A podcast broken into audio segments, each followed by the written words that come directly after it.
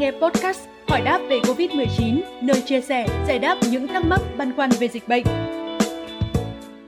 Thưa quý vị, sau một thời gian tạm dừng hoạt động, nhiều tuyến xe khách liên tỉnh như tàu hỏa, ô tô hay các chuyến bay thương mại đã hoạt động trở lại.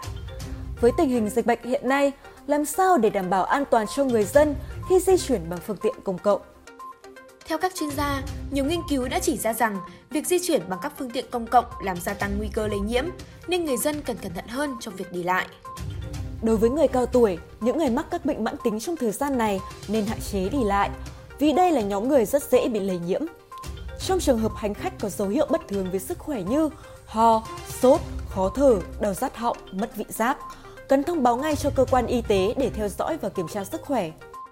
Khi sử dụng phương tiện công cộng, mọi người nên tuân thủ nguyên tắc 5K của Bộ Y tế bao gồm khai báo y tế theo quy định, không ra ngoài khi có các triệu chứng ho, sốt, khó thở, đau mỏi cơ, đau rát họng, sử dụng khẩu trang đúng cách, giữ khoảng cách ít nhất 1 mét với người xung quanh, tránh tiếp xúc gần với người có biểu hiện bất thường, hạn chế tụ tập nơi đông người, thường xuyên rửa tay đúng cách bằng xà phòng hoặc dung dịch sát khuẩn tay có chứa trên 60% nồng độ cồn ngay sau khi ho và hắt hơi.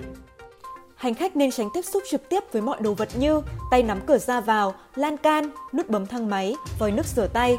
Nếu không thực sự cần thiết, nên mở cửa sổ xe, tàu để thông thoáng khí và hạn chế bật điều hòa.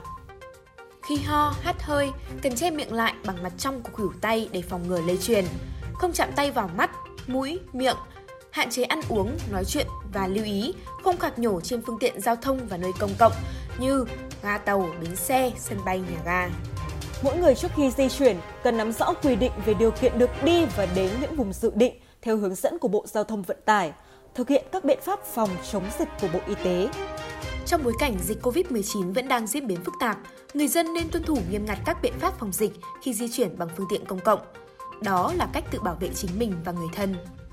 Thông tin vừa rồi cũng đã khép lại chương trình ngày hôm nay. Xin chào và hẹn gặp lại!